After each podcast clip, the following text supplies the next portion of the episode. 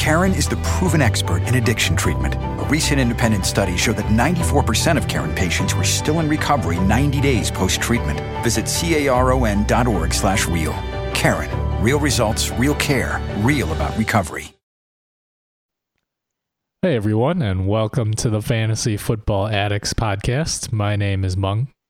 And this is Loso. Welcome to the week two of the playoffs after the unmitigated disaster that we can call week one. Uh, I, I, had no choice. I'm just sitting here just chowing through bags of koala yummies just to just to take the pain away. How about you?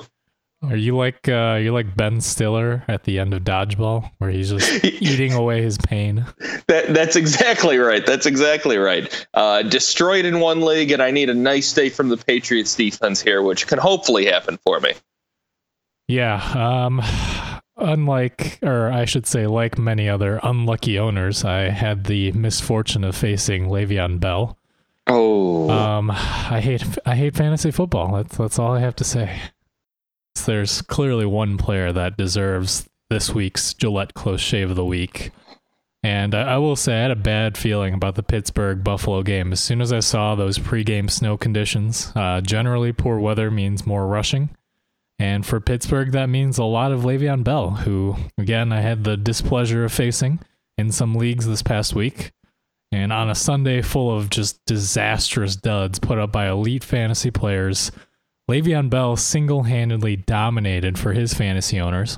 In a 27 20 win over the Buffalo Bills, Le'Veon Bell rushed for 236 yards and three touchdowns.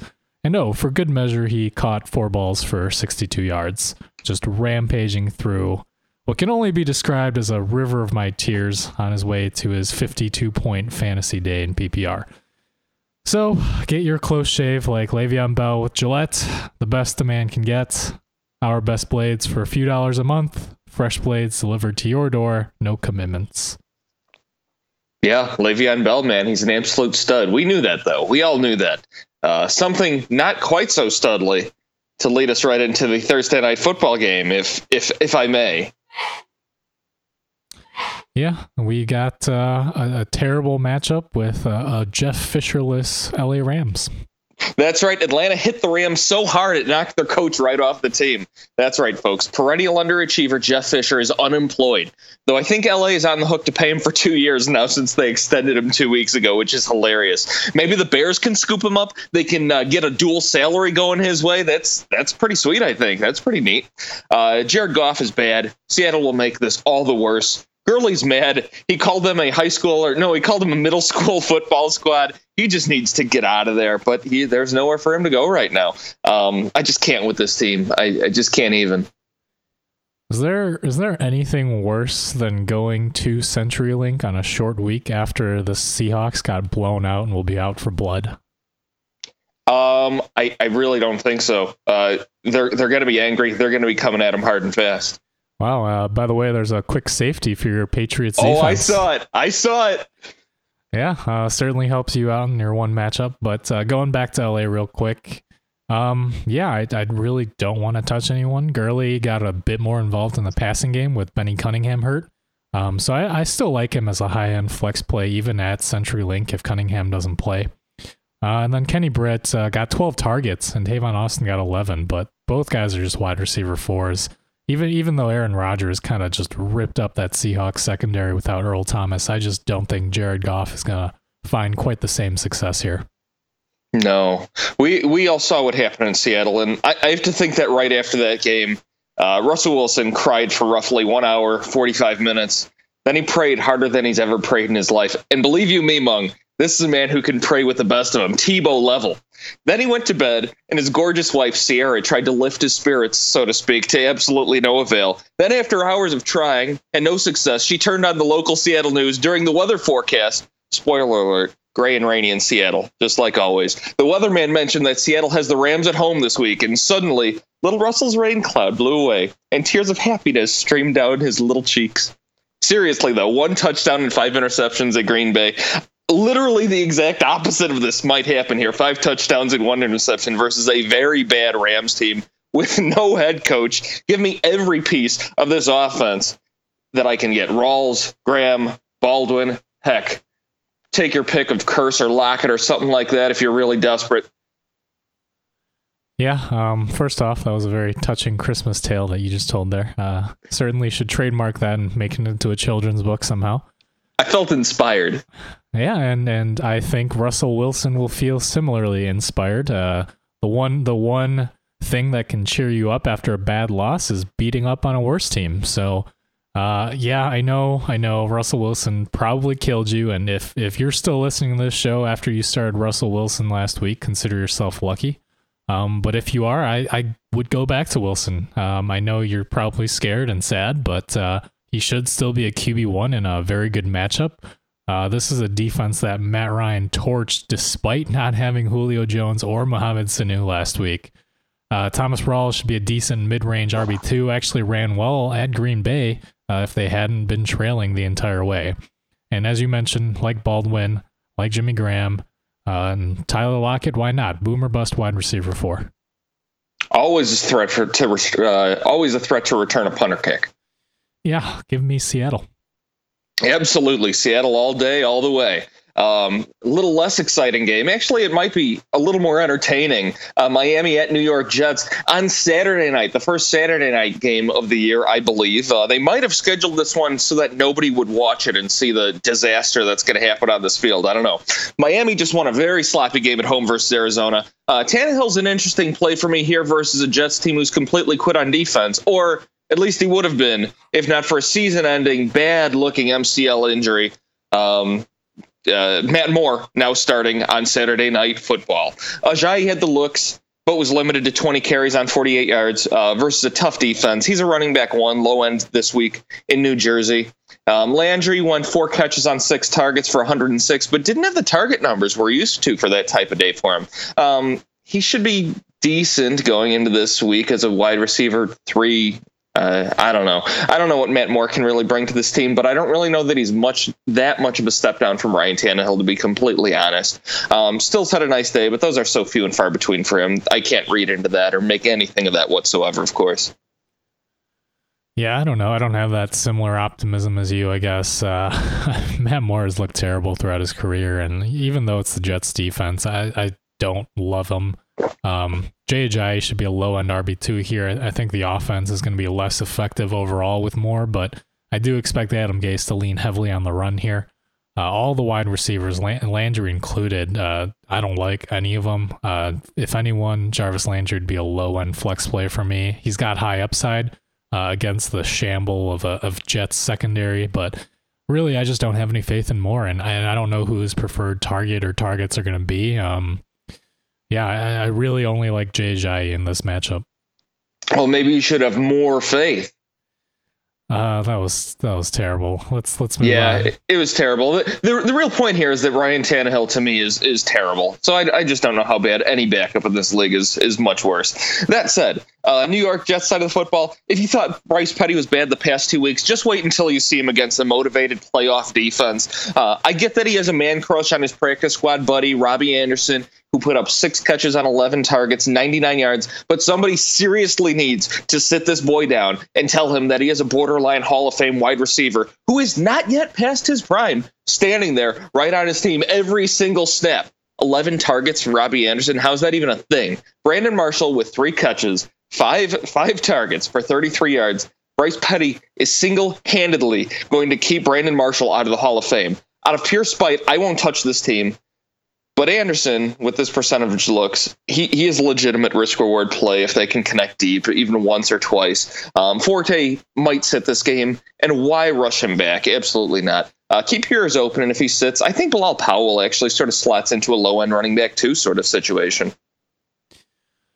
Yeah, I loved uh, Matt Forte at San Francisco on last week's podcast. So, of course, he left the game after three carries due to a hyperextended knee injury. Um, yeah. We'll have to wait and hear more details and kind of monitor his practice going uh, this week, but uh, he's questionable. He has played through similar injuries in the past and returned the next week, so we'll see.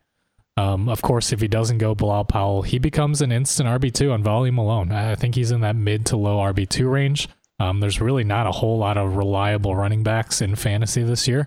And of course, I don't expect another 150 yard, two touchdown day like he had against the Niners, but he should still produce plenty against Miami in what should be a pretty run heavy game for both teams. Um, both of these head coaches, uh, they don't want to be relying on Matt Moore and Bryce Petty. So I, I think we're going to see a lot of the running backs here. Um, and yeah, Robbie Anderson is a better play than Brandon Marshall as far as Bryce Petty is concerned, which means he's the better play in fantasy. Um, Anderson will be a very low end flex play, high end wide receiver four, but he's still a better start than Marshall or Enunwa, both of which are just low end desperation wide receiver fours, which is sad to say. Disgusting. Yeah, I think uh, I think I'll take the Jets here.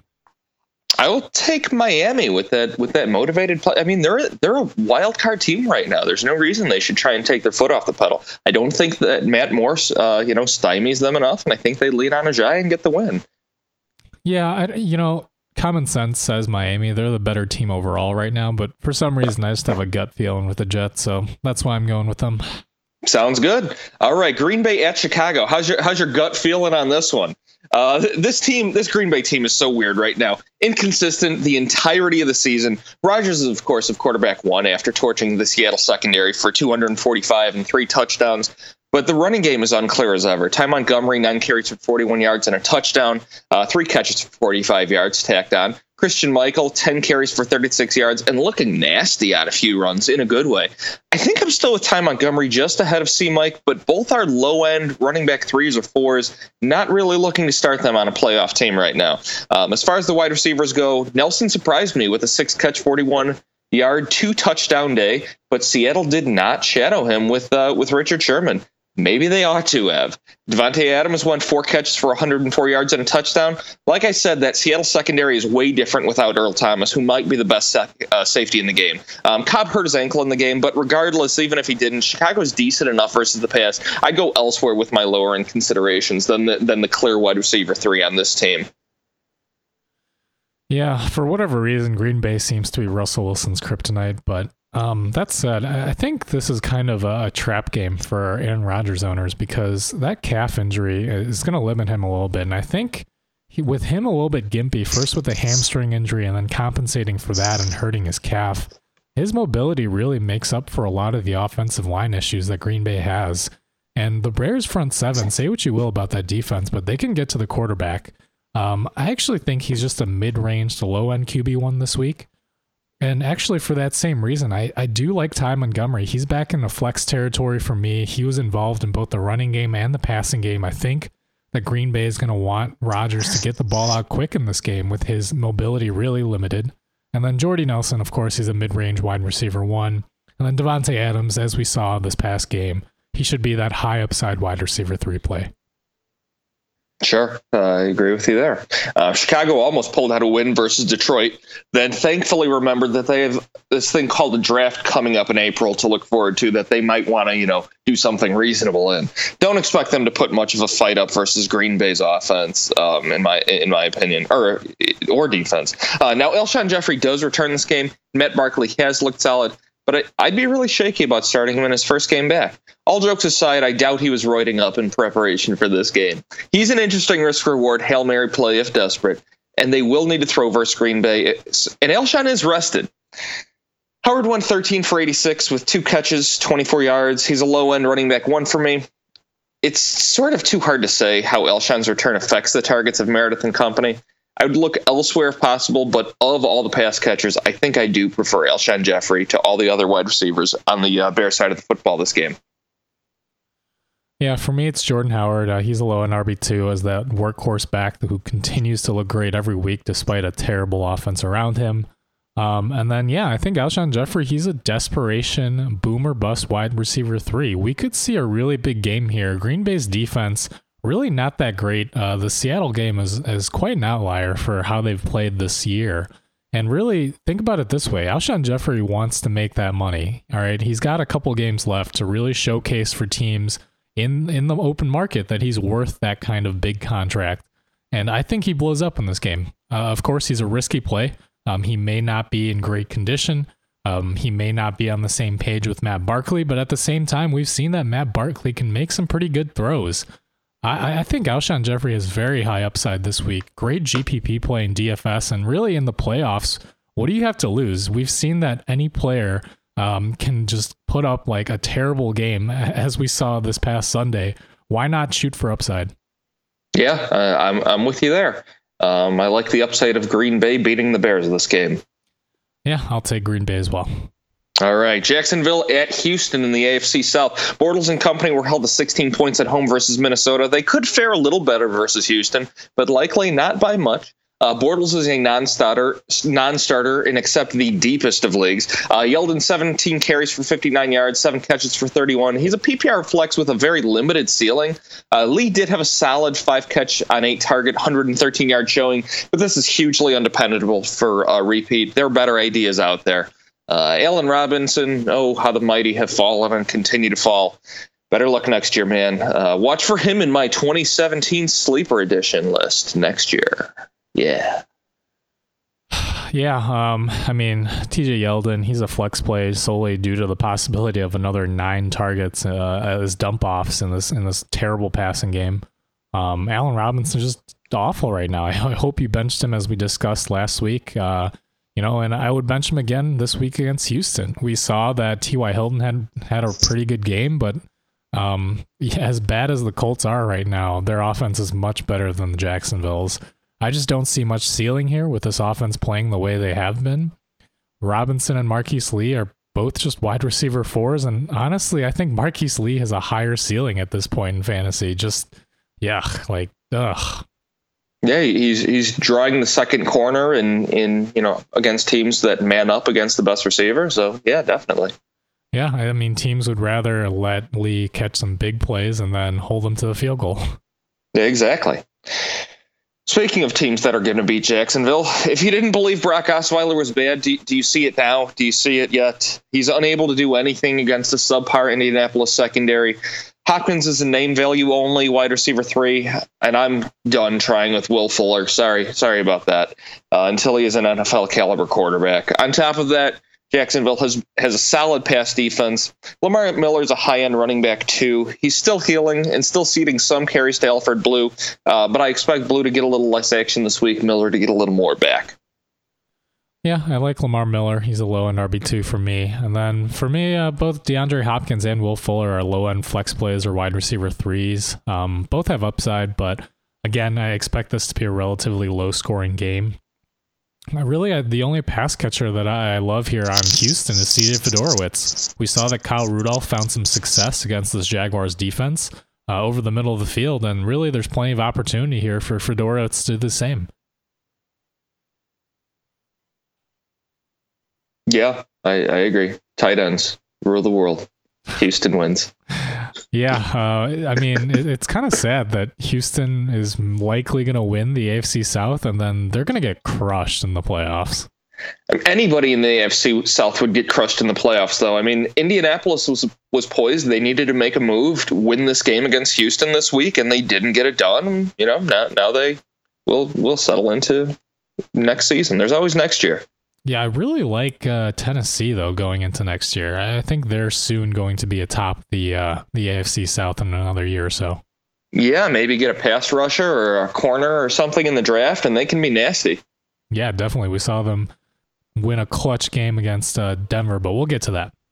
We will. We will. Uh, even more exciting, we'll get into this upcoming Cleveland at Buffalo game. Ooh, RG3's return to play was uh, well interesting to say the least. They they opted for a flea flicker from the end zone. Uh, RG3 had a 0.0 QB rating in the first half. Last time I saw that, I think it was Rex Grossman.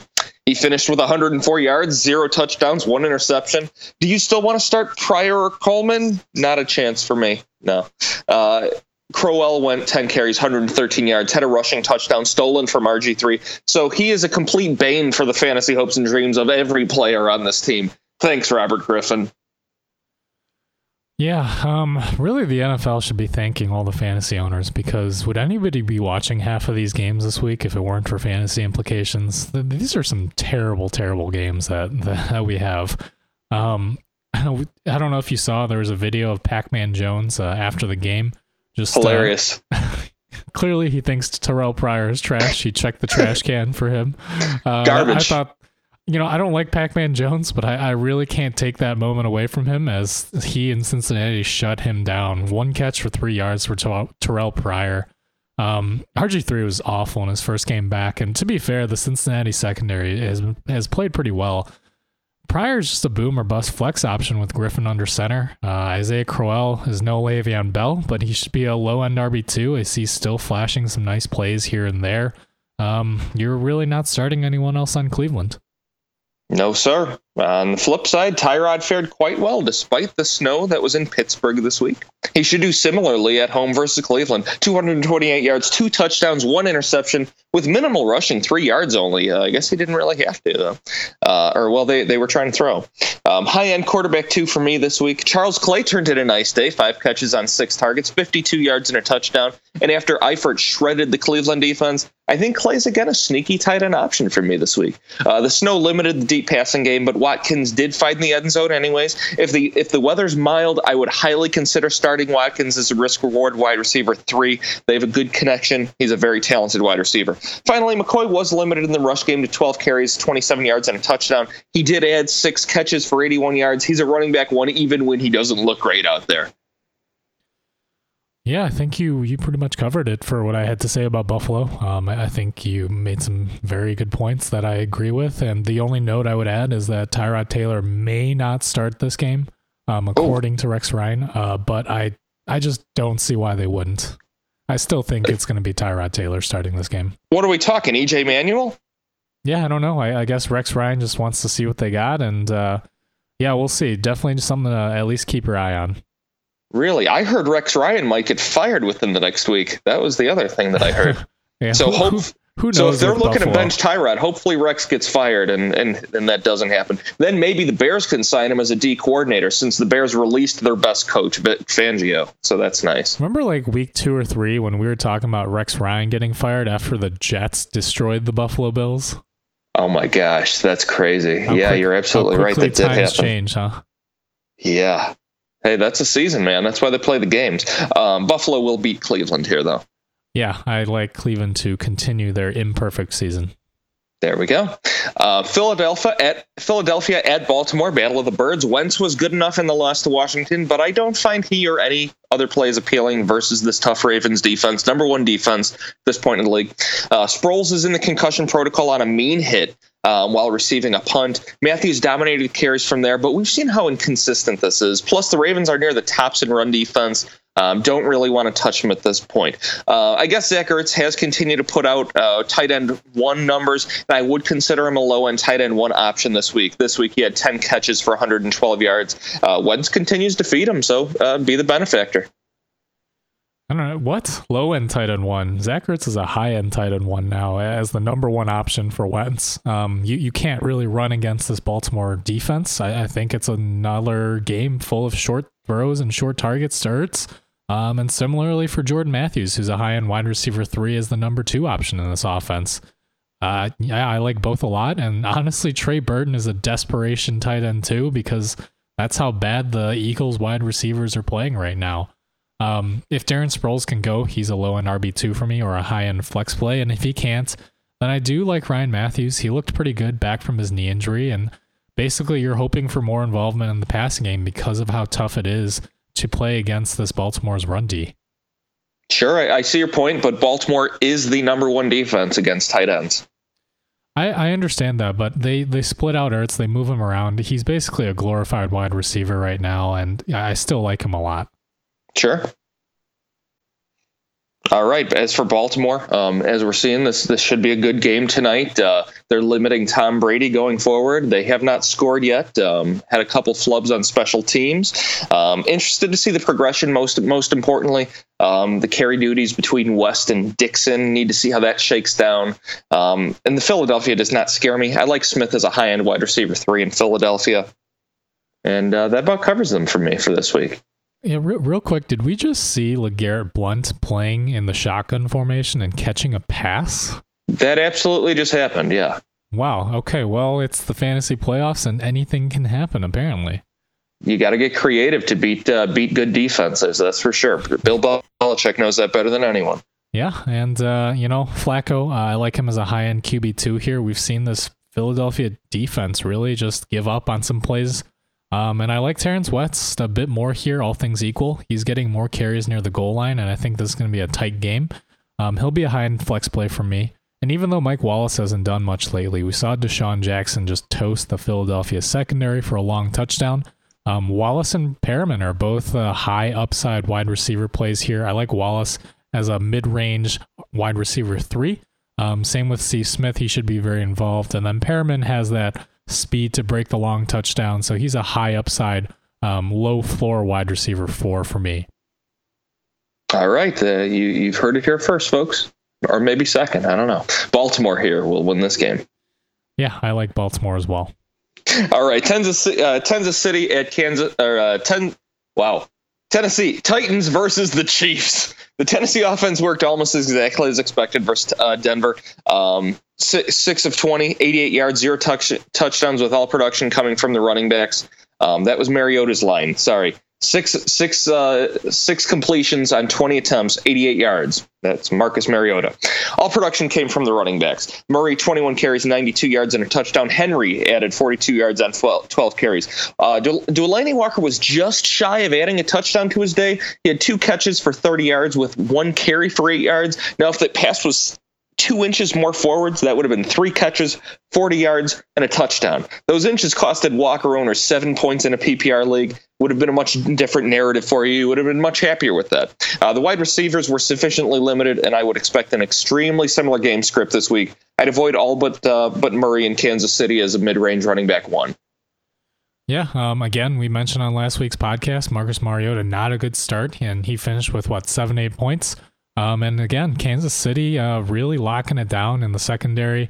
Um, even though they're prone to lapses, uh, I, I, still don't love Marcus Mariota here, especially with that pass rush um, becoming as lethal as they are with with everyone basically healthy. Uh, I do love DeMarco Murray. He'll be a low in RB1, especially with Kansas City missing Derrick Johnson with a torn Achilles.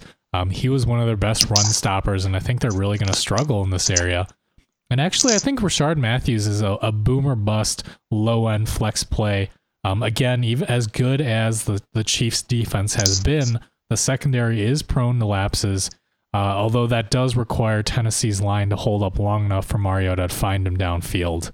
Um, and yeah, I still like Delanie Walker. He's a low end tight end one in a tough matchup. As you mentioned, uh, he was very, very close to a touchdown. Now, the Kansas City side, Ware was bottled up by Oakland for on 20 carries for 56 yards only. I expect a similar day. Uh, the Tennessee D line is quite good versus the run. The pass defense of, of Tennessee is susceptible, uh, as we saw versus Denver. Kelce's a high end uh, tight end one after another solid performance, five catches for 101 yards. Uh, Tyreek Hill found the end zone again on six six catches on six, for 66 yards. The stat line of the beast. I'm still disinterested in Maclin, though. What about you, Mung? Yeah, I mean, there's just not enough to go around for this uh, limited Kansas City passing offense. Uh, Tyreek Hill's that boomer bust wide receiver three or flex play. Um, Maclin and Conley both just uh, wide receiver fours. They have limited ceilings with Tyreek Hill becoming that main weapon now. Um, and then, of course, uh, Travis Kelce, you're starting him. There's really no question there.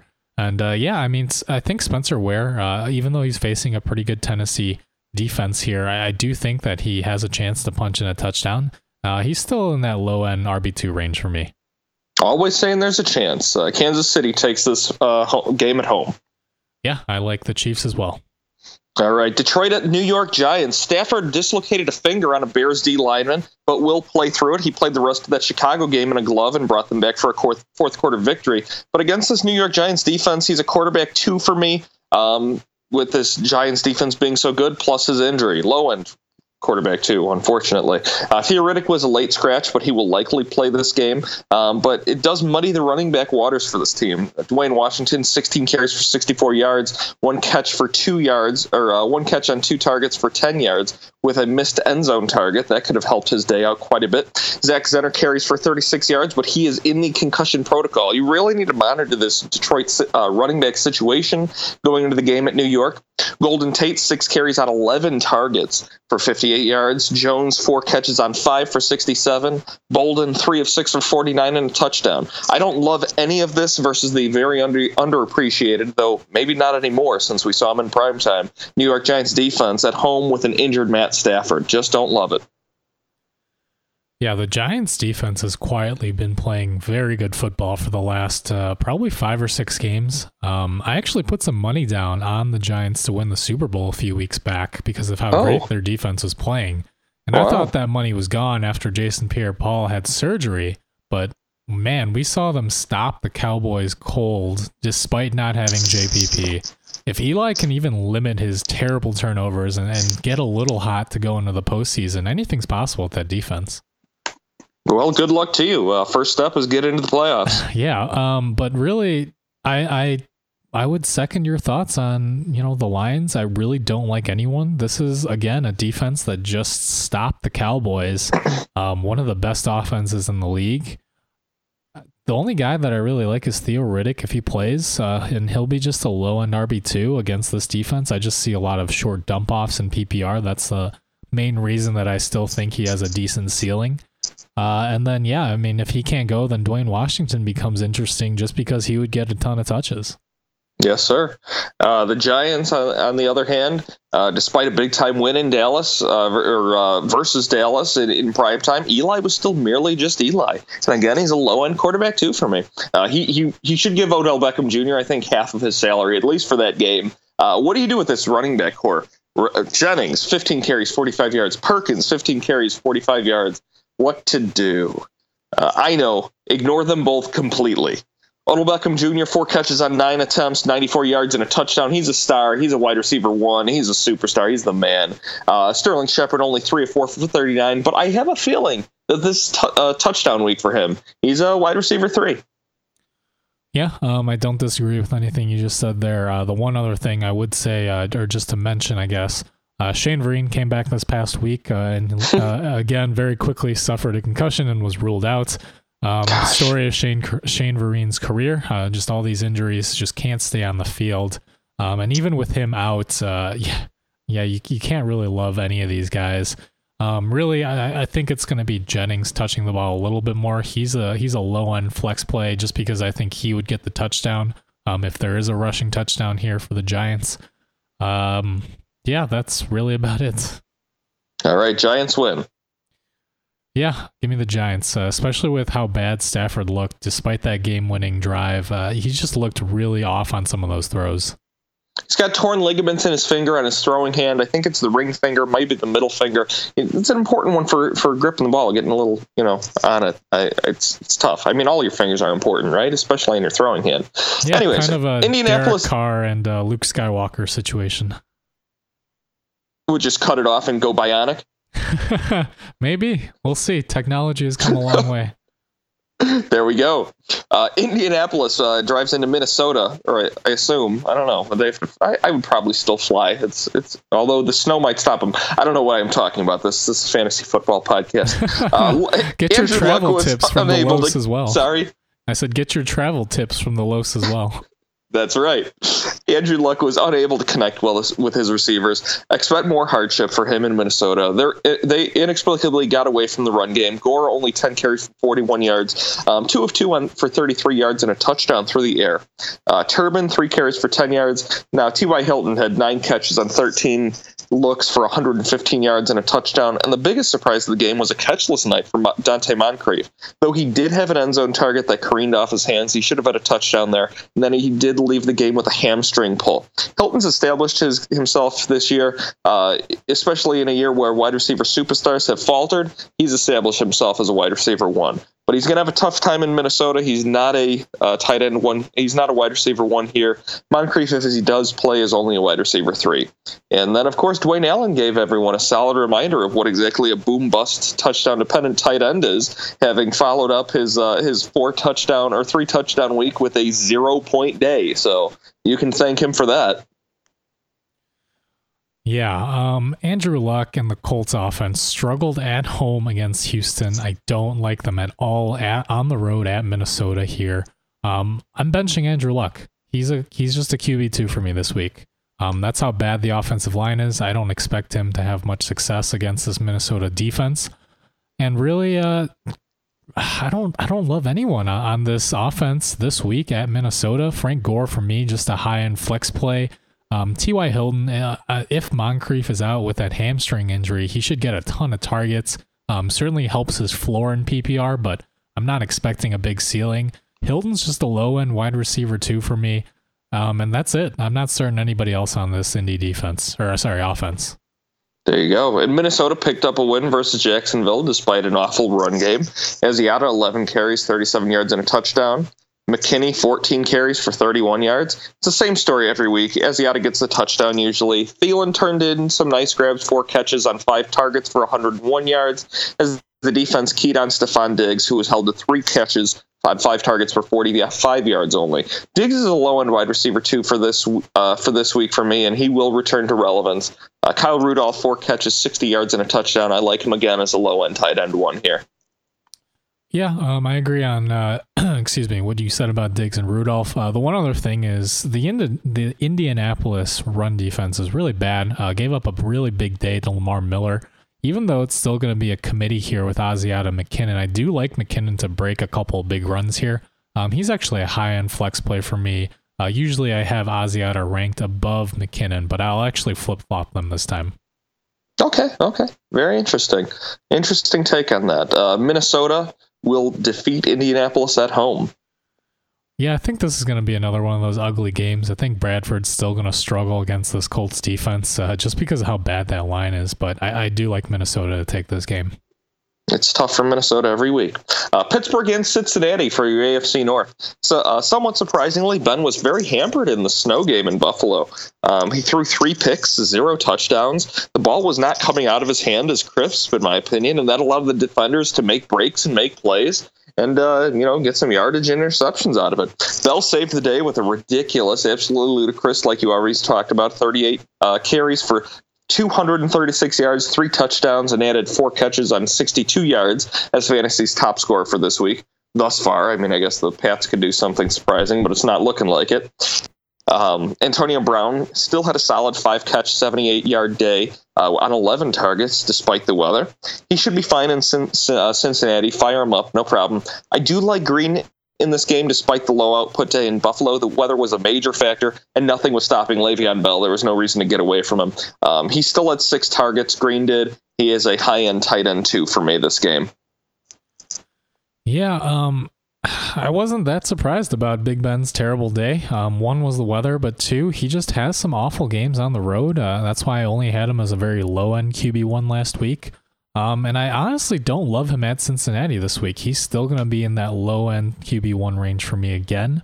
Um, the first time they played Cincinnati, uh, part of it was the weather. It was raining heavily, but really the Cincinnati secondary has played very well. Um, they limited all the big plays for the most part. Uh, obviously, they've given up a couple to Odell Beckham and some other very talented wide receivers. But at the same time, they're playing pretty good football despite uh, you know not being great overall. And uh, of course, that doesn't mean you're benching Antonio Brown, but um, yeah, I don't love Big Ben here. Uh, you're starting Bell, you're starting Brown, and yeah, I do agree that Ladarius Green is still in that high end tight end two range. Um, still got targeted in the red zone.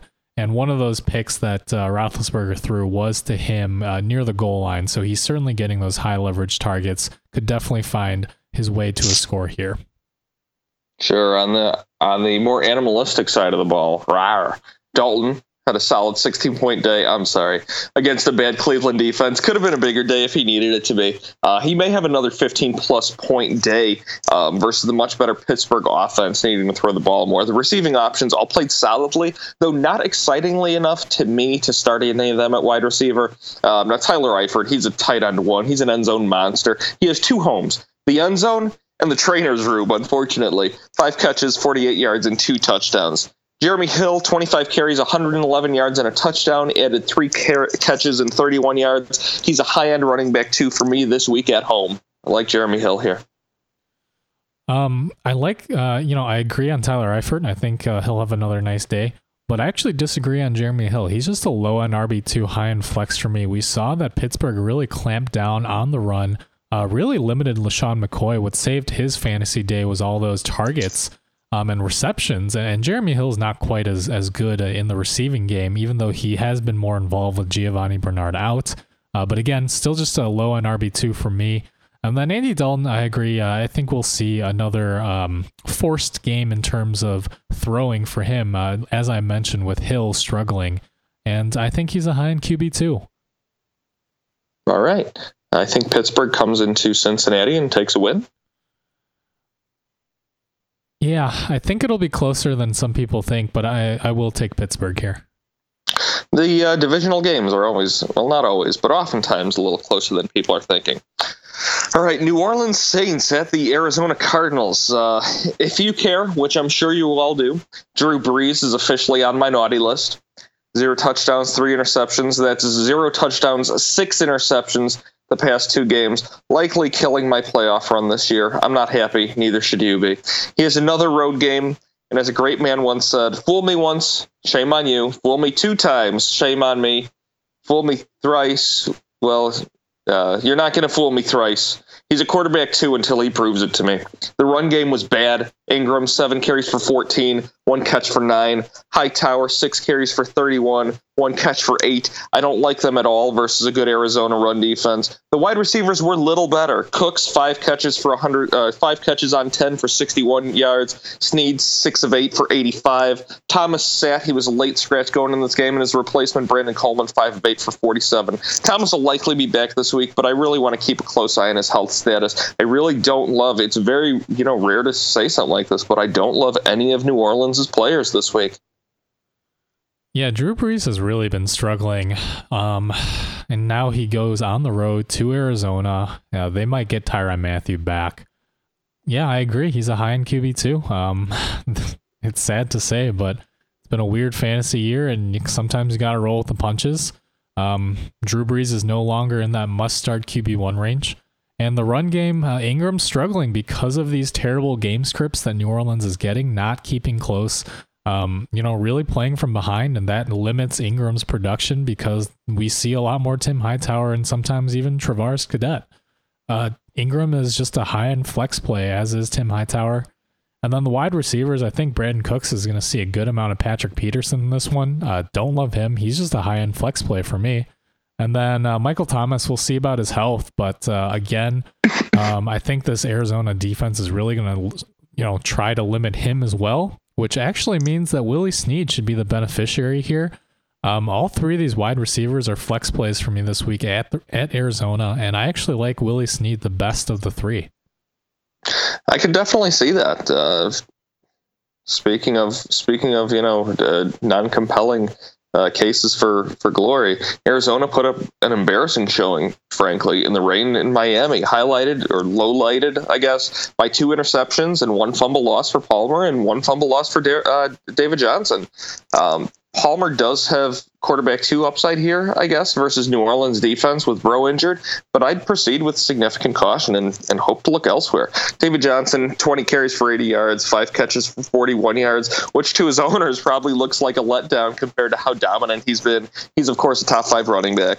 Fitz had a very poor day, three catches on nine targets for 12 yards, with no other wide receivers showing significant looks or, or production, except J.J. Nelson, who did have a big scoring day uh, while sitting on your bench, more like than not, right, right where he probably belongs for now. One carry for 56 yards and a touchdown, very fluky but very athletic run, and then through the air, one catch on two looks, two looks. Don't forget that part. Eight yards and a touchdown. Are these nice numbers? Yeah, who wouldn't take 20 points? But the three total targets really do not make me feel good about starting him this week whatsoever.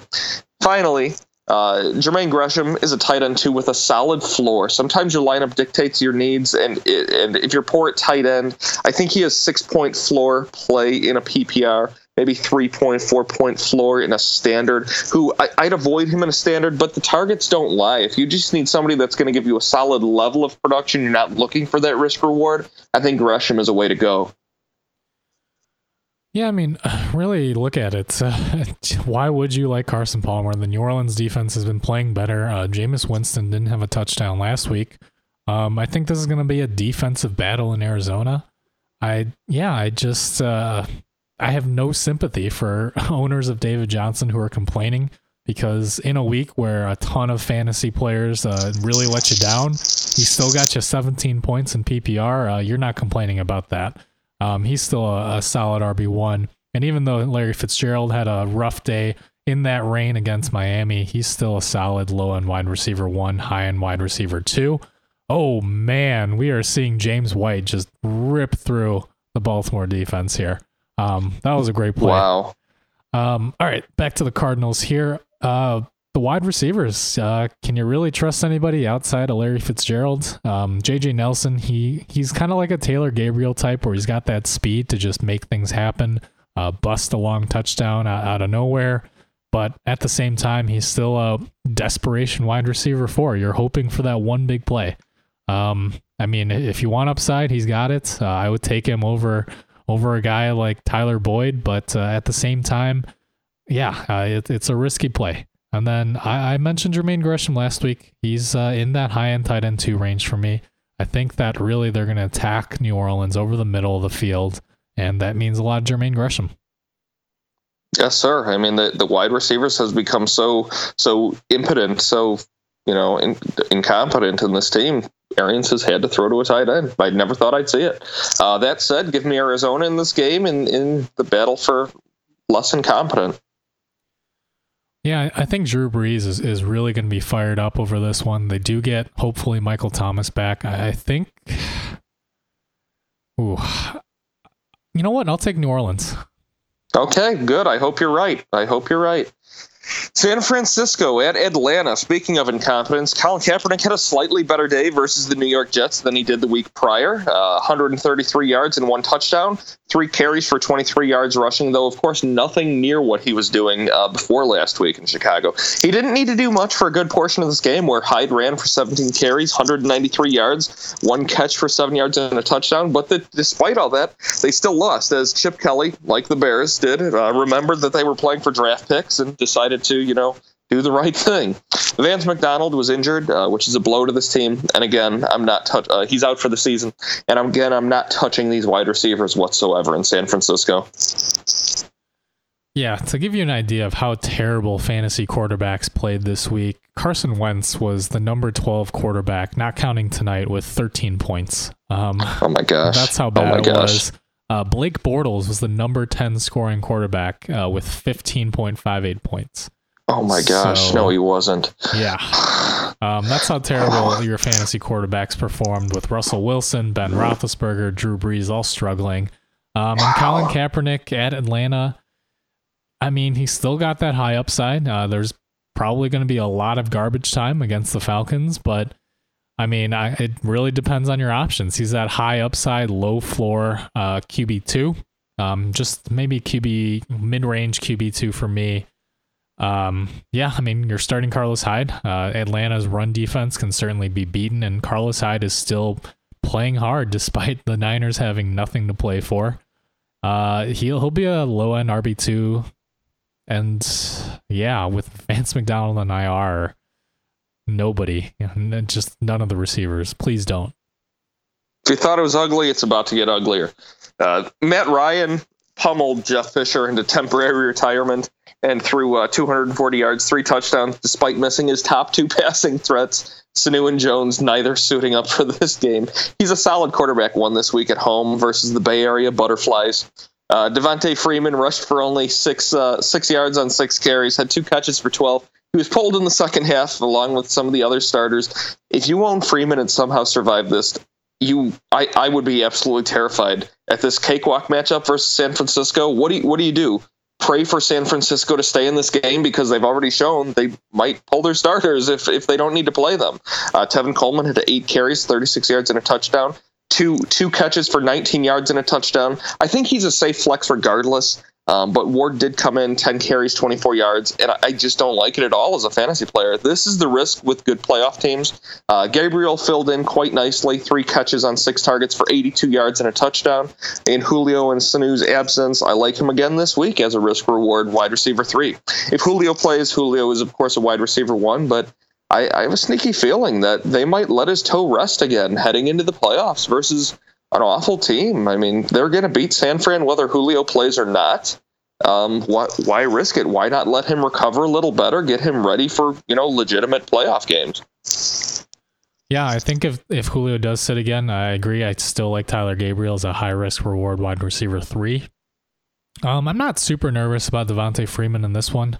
Um, the the problem was that uh, the Rams' run defense is still decent. Uh, it's their pass defense that can easily be beat, um, and their you know turnover prone offense, which really helped the defense win this game as well. Uh, I, I, think Devonta Freeman will be fine. He should be a low on RB one, high on RB two, even with this matchup. Um, I do think they're going to run the ball with success here, and Freeman should be the guy. And yeah, um, I don't know about Julio Jones. It's tough. Uh, we really don't know. Uh, we saw that they rested him last week and did great, so that's certainly you know encouraging for Dan Quinn to make that same decision again this week in another easy matchup for them. Um, we'll see what happens with Mohamed Sanu. Um, this is this is a team where there's a lot of players to monitor their practice status. Yeah, uh, not a whole lot else to say. No, uh, Atlanta wins an easy one here. Uh, I, I assume you're going the same way. Yes, sir.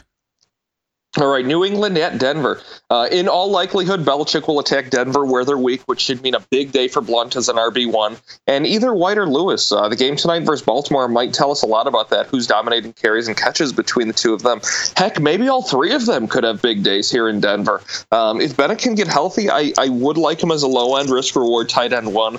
All that said, the Denver strength is the pass defense. Uh, call me a nut job, but I think TB12 is a QB2 uh, this week.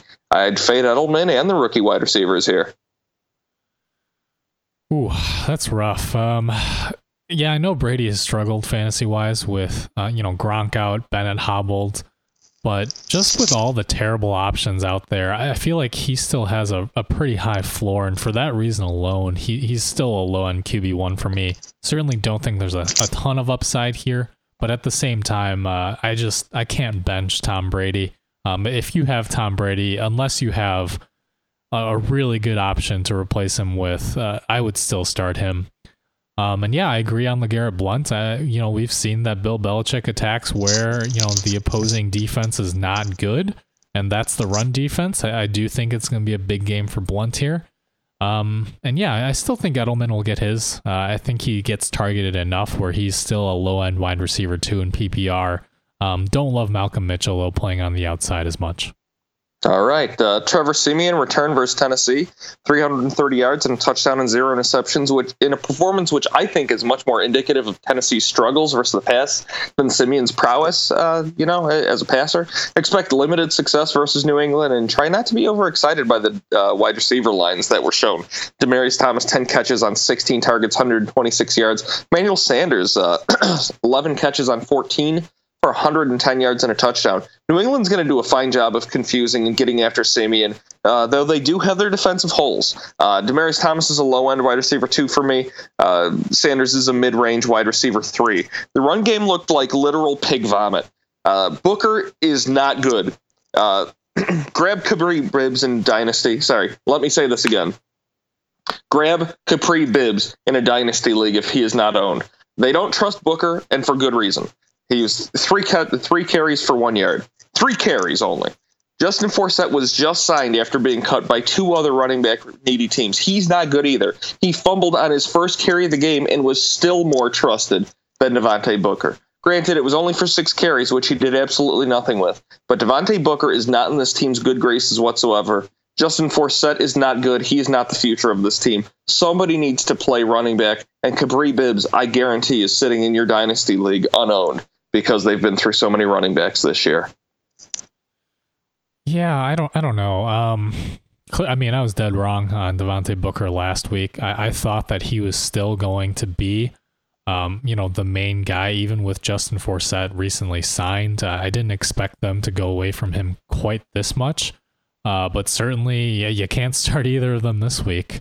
Um, and in terms of Kapri Bibbs and Dynasty, uh, he, he's shown some flashes. Um, I think he'll be around on that squad, but uh, you have to remember CJ Anderson's coming back too, and if it, you know he has had problems staying healthy as well, but he I think he's still the clear starter when he's back. Um, we'll talk more on on a separate dynasty show after this season is over, but I don't love Bibbs quite as much as you do. It would depend on the roster size in your dynasty league.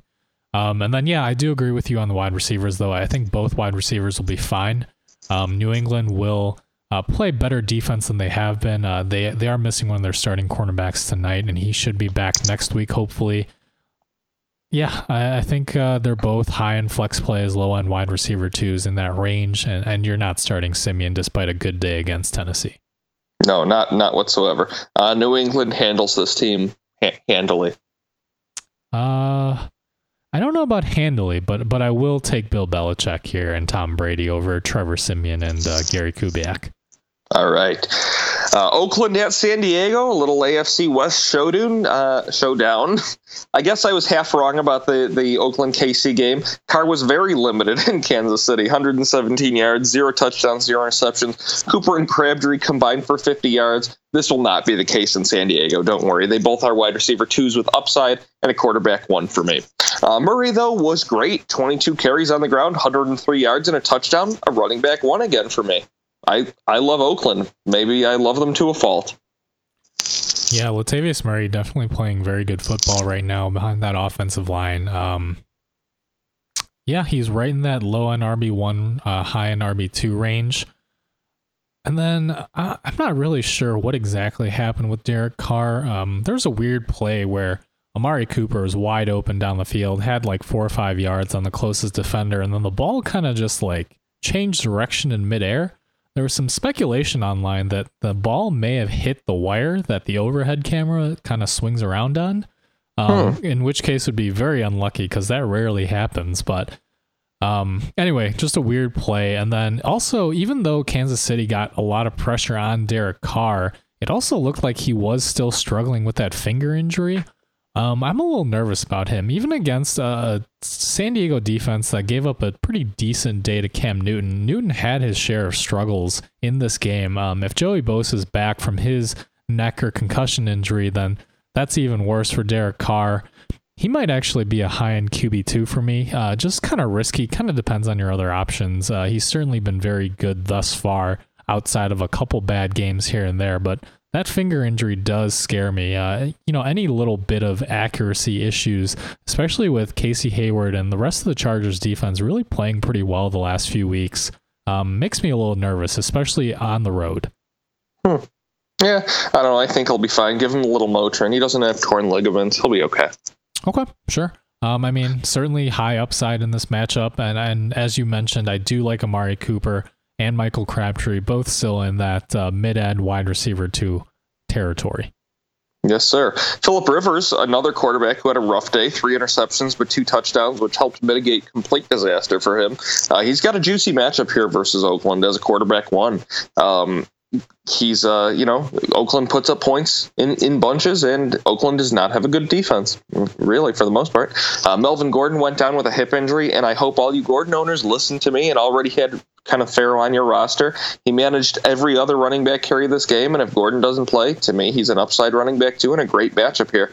This is why I say these things.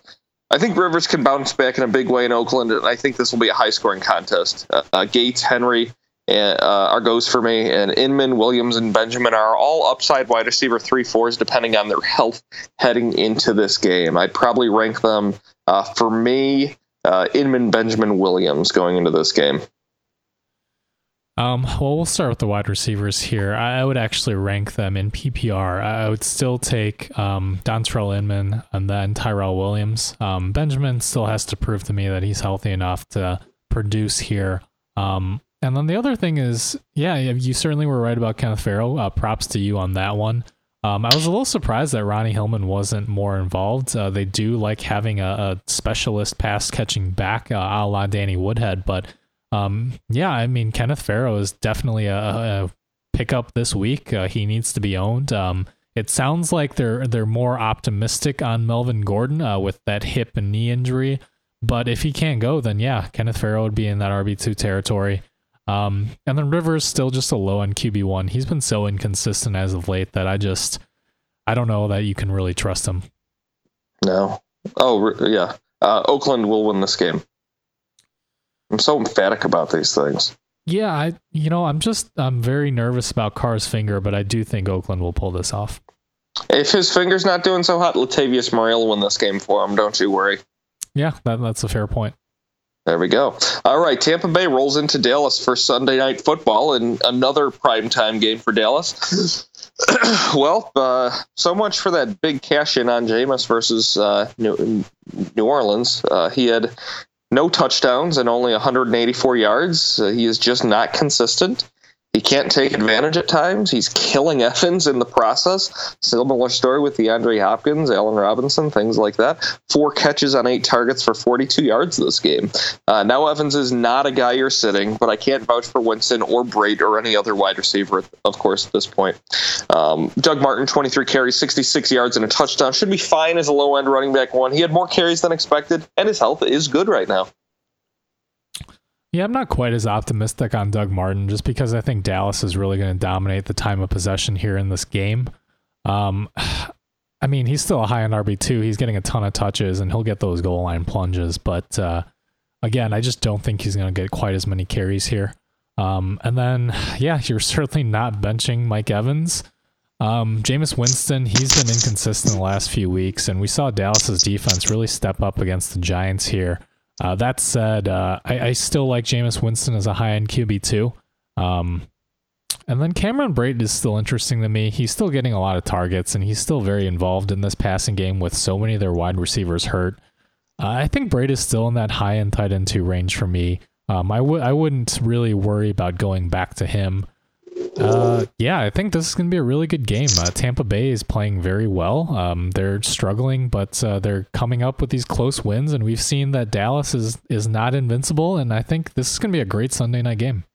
Yeah, nobody's invincible. Uh, sorry, Cowboys fans but you, you can't win them all. Uh, Dak was due for a bad game at some point. He's been too good this year. 165 yards, one touchdown, two interception this game. He's a quarterback two for me versus Tampa Bay, who's better against the pass than credit's being given to them. Uh, Zeke's a stud, of course. 24 carries, 107 yards, only 10 points, surprisingly somehow. He's obviously a running back one again.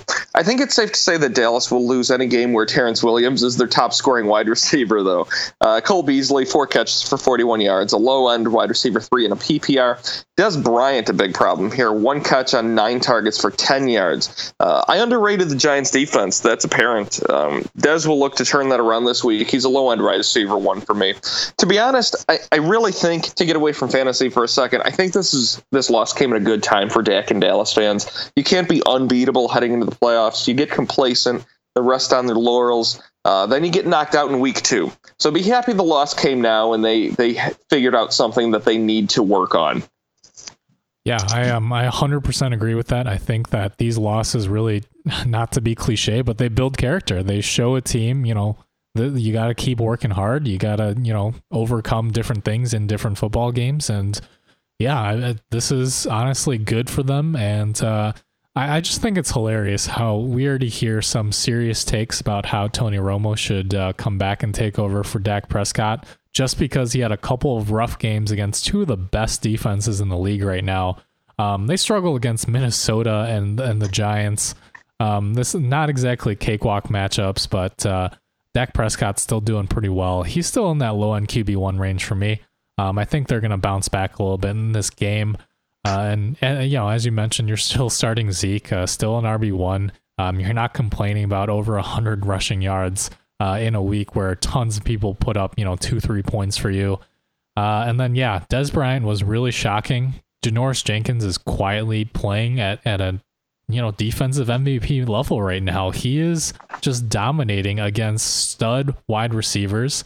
And really, uh, yeah, I, I, I was shocked because Dez Bryant did well against Xavier Rhodes in Minnesota, only to get shut down by the New York Giants. Um, but yeah, he's still back in that low end wide receiver one range. Go, you're going back to Dez Bryant. He's going to be angry after this one, just like Seattle. He's going to be out for blood.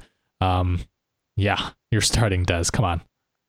Yeah, the uh, and, and I'm sure you're you're getting the uh, the quarterback controversy from Chicago sports radio. Just imagine, I mean, the Dallas sports radio here is it's it's it's stupid talking about the quarterback controversy here. Like, and it's uh, it's of course nonstop.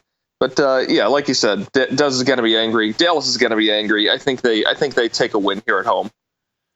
Yeah, uh, I will take Dallas as well. All right. Monday Night Football, Cameron Meredith, nope, not Cameron Meredith. Cam Newton managed only an 11 point day versus San Diego and gets to see an equally unformidable defense minus pass rusher Ryan Kerrigan. He was inches away from a rushing touchdown. As always, he's an upside quarterback too. Um, with with uh, upside for rushing touchdown and rushing yardage. His passing game, but he can always save the day with his leg. Legs. Stewart went 24 carries for 66 yards and a touchdown, getting plenty of looks. He's a running back too Monday night. Olsen almost lived up to his hype again, four catches for 87 yards, another week of mid range tight end one production. Mungu had a nice call last week, putting uh, Ginn ahead of Kel- Kelvin Benjamin. Benjamin had one catch for 11 yards to, to Ginn's two catches for 21 yards. Avert your eyes from this disaster that this pass catch uh, pass core has become, and avert your mind to another wide receiver option if available. Uh, you don't want to be sitting there needing 10 points on Monday night to seal a victory and have to rely on Kelvin Benjamin to do it, do you? Yeah, um, I, I will go back to that same argument. I will still take Ted Ginn over Kelvin Benjamin again this this week. Uh, I still think Ginn has that upside. Um, I think Josh Norman is while he's a very good cornerback, uh, he does get uppity. He thinks he's uh, a little bit better than he is, and if he's not careful, Ginn could blow right past him. Um, I, I, think he's another wide, desperation wide receiver four. Only really needs that one big play to either have a 60 yard drop or a 60 yard touchdown. Um, yeah, Greg Olsen, he's he's alive again uh, after weeks and weeks of being terrible. Um, he's still in that you know low to mid range tight end one. I, I, don't know that this offense is fully clicking again, but uh, you know Washington does have its holes on defense. We saw Carson Wentz uh, kind of do relatively well with uh, Zach Ertz and Jordan Matthews over the middle, and uh, that's where Greg Olsen makes his money. Um, I think that uh, Jer- Jeremy Stewart here. Um, I, I, I just still can't trust him. I, I think this Washington run defense is playing really well. He's just still a high end flex play for me. And then yeah, Cam Newton continues to show that Jonathan Stewart. Oh, sorry, what did I say? Okay, I just wanted to make sure there wasn't somebody that I wasn't. Okay, you said Jeremy. Oh, sorry. Yeah, Jonathan Stewart here. It's fine. Um, I, I, thought maybe he was a fullback or something. no, um, not quite. I, I think it's because mentally I comp Jeremy Stewart or Jonathan Stewart, excuse me, to Jeremy Hill because neither of them are oh, that great, but uh, they can plot in for touchdowns. Um, and yeah, I, I think that Stewart is a high end flex play here, and Cam Newton has shown that you know he's still struggling a lot. He's still just a high end QB two. It's it's kind of sad how terrible some of these fantasy options have become. Absolutely. Uh, on the other side of how good some of these options have become, Captain Kirk was good enough to win 230 yards, two touchdowns, and an interception with healthy receiving receiving options in Philadelphia. I do not fear for his continued success here at home versus Carolina. He's a low end quarterback one option for me this week, uh, an option that I'm actually going to take ahead of Drew Brees this week. Call me crazy. Pierre Garcon has, been really clicking lately and is just edging out Crowder for the preferred wide receiver in Washington for me, um, if that's a decision you end up needing to make for your team. His targets have been up uh, five catches on six targets for 59 yards and a touchdown here to JMO's two on five for 37. This is not reactionary purely. Uh, Garcon has legitimately been on an upswing of a roller coaster of a career. Uh, he's been better than Jamison Crowder as of late as well. Uh, DeSean Jackson, three of four for 102 and a touchdown. He always has a possibility for this sort of day. But there's other options that are good enough deep that I on this team that I still steer clear of them when I can. Uh, Jordan Reed should be in much better shape on Monday. Uh, look for him to play with a purpose. He's a tight end one. The running backs didn't let you down. R. Kelly took his key, stuck it in the ignition for 16 yards, 63 carries, and a touchdown, and another two uh, two catches on two targets for 25 in the air. Chris Thompson did score on a nice toss sweep where he scored, showed good lateral movement, beat the defense for 25 yards. He only had two other carries. His usage should, should not scare Kelley owners. Uh, Kelley's high end running back too on Monday night as well. Yeah, we saw Melvin Gordon um, was running pretty well before he went down. Uh, I, I, do like Robert Kelley as a RB two here. Chris Thompson as a flex. Um, and then really with the wide receivers, I, I, I, would go back to Jamison Crowder, but obviously you you lower his floor a, a little bit. We've seen that he can um, get kind of game scripted out if if the other wide receivers are getting open. And I, I think that they're all like flex plays, wide receiver threes. It's kind of Kirk Cousins is playing good football, which means he's going to whichever guy is open, um, and not forcing the ball to anyone. Uh, but that said, he did have a couple missed opportunities with Jamison Crowder. I, I think Crowder still um, my preferred play of the three. But if you want upside, I do think DeSean Jackson is the guy here. Uh, they're still hurting on that secondary, switching around those cornerbacks a lot. Um, they've been giving up some big plays, especially to Tyrell Williams and Dontrelle Inman this past week. Uh, I, I like DeSean Jackson again. I think he's got high upside in this matchup. Um, and yeah, ooh, it's tough, but I, I think I'm actually going to agree with you um, and have Kirk Cousins over Drew Brees this week. I like it. I'm I'm looking forward to being able to do it. Let, let's get there. Uh, give me Washington versus Carolina. I like that. I like that. Uh, I'll bring in some of the injuries just to review. Of course, we've talked about them already. Um, Aaron Rodgers with the calf soft tissue, likely to play, but the mobility could hurt his production here. Um, he does have a history of, you know, sort of getting slow starts in cold weather with his legs. Uh, Matthew Stafford, of course, dislocated his finger, tore some ligaments. He's going to wear that glove, but his accuracy could suffer like Derek Carr, how, how it happened similarly um, th- this past week. Um, Ryan Tannehill sprained it in uh, ACL MCL.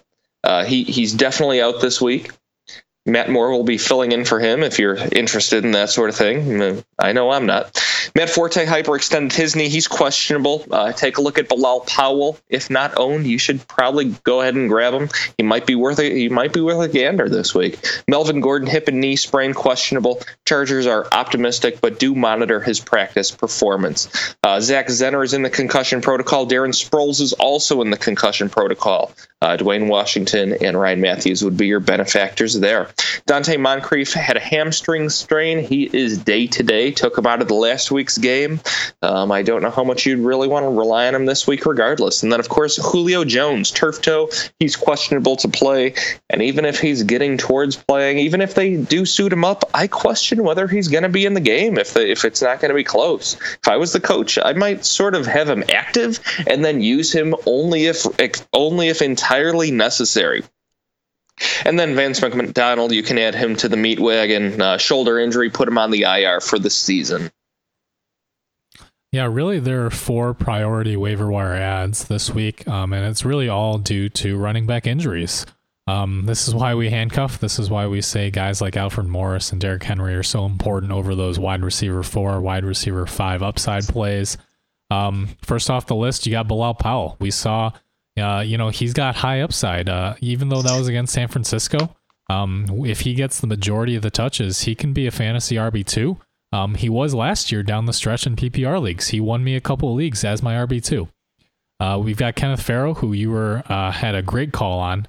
Um, if Melvin Gordon can't go for whatever reason, Kenneth Farrow should also be an RB two, uh, just on pure volume. And then same with Ryan Mathews. He may have been dropped in a good amount of leagues uh, after a really being not good and then suffering that knee injury.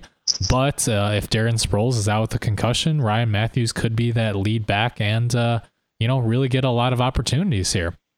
And then finally, we've got Dwayne Washington. If Theo Riddick is out again and Zach Zenner can't go due to his concussion, then Dwayne Washington could potentially be a workhorse back. And, uh, you know, talent plus opportunity equals fantasy points. That's right. Just to add, not to uh, keep adding addendums to this, uh, but for the uh, for the Eagles team regarding Ryan Mathews, I just found out Wendell Smallwood has been sent to the IR with a sprained MCL, ending his season. That uh, that takes some of the, the mud away from the the uh, Philadelphia backfield situation. So now it's only Kenjon Barner and Ryan Mathews back there, basically. And then one other thing, uh, just a little shout out, just since you didn't mention him, Taylor Gabriel, if he's sitting there, in case Julio Jones doesn't play, Taylor Gabriel saved my butt in this one league uh, this week where I benched Brandon Marshall, slotted in Taylor Gabriel. If he's not owned, I think he's I think he's a must add at this point. Yeah, I actually thought about uh, picking up Taylor Gabriel to block a team that I was facing who had Julio Jones. Um, I didn't get to him quick enough, and they started him against me. Um, so lesson learned. Uh, should have dropped Devontae Booker for Taylor Gabriel, and I didn't.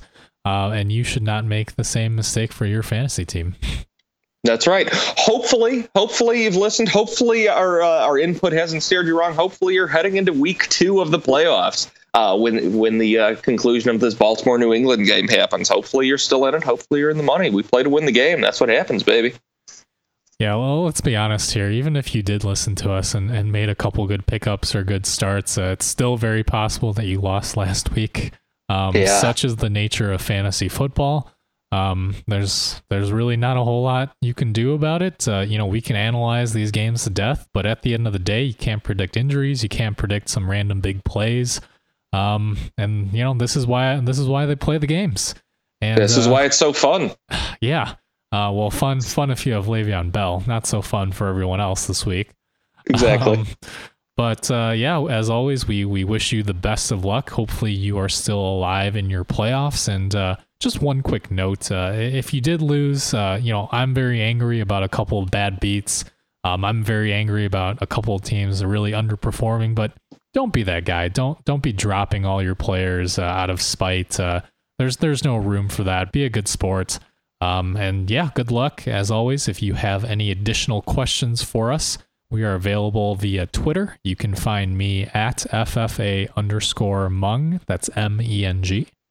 And I'm at FFA underscore Los. You can reach super producer Dan if you feel the urge at FFA underscore Dan. Uh, make sure to also like us on Facebook, Fantasy Football Addicts page, and then subscribe to the podcast. If you have not yet, click the subscribe button in your purple podcasting app or in the iTunes store. We are also available on SoundCloud and Google Play. And just to Mung's point there, uh, if you are out of it, especially if you're in Dynasty League and you do have uh, unlimited moves before the season ends, now is the time to peruse the waiver wire. Make speculation, make speculatory picks heading into next season. Add them to your roster, um, especially in these uh, dynasty keeper teams where if you pick somebody up and then you keep them as a last rounder, something like that. Never be, you know, always be looking to the future. Always be looking to improve your team. That's what we're about here. Yeah, actually, you know that's a good point. Uh, I hadn't really thought about that. Uh, and just off the top of my head, for for those who are in keeper dynasty leagues, um, if you're in a shallow roster dynasty league or if you're in a keeper league where you only keep a few guys, it's very possible that guys like Adrian Peterson and CJ Anderson out there at running back. Um, and then at wide receiver, you got Keenan Allen and Kevin White. So just a couple names to think about. Yep.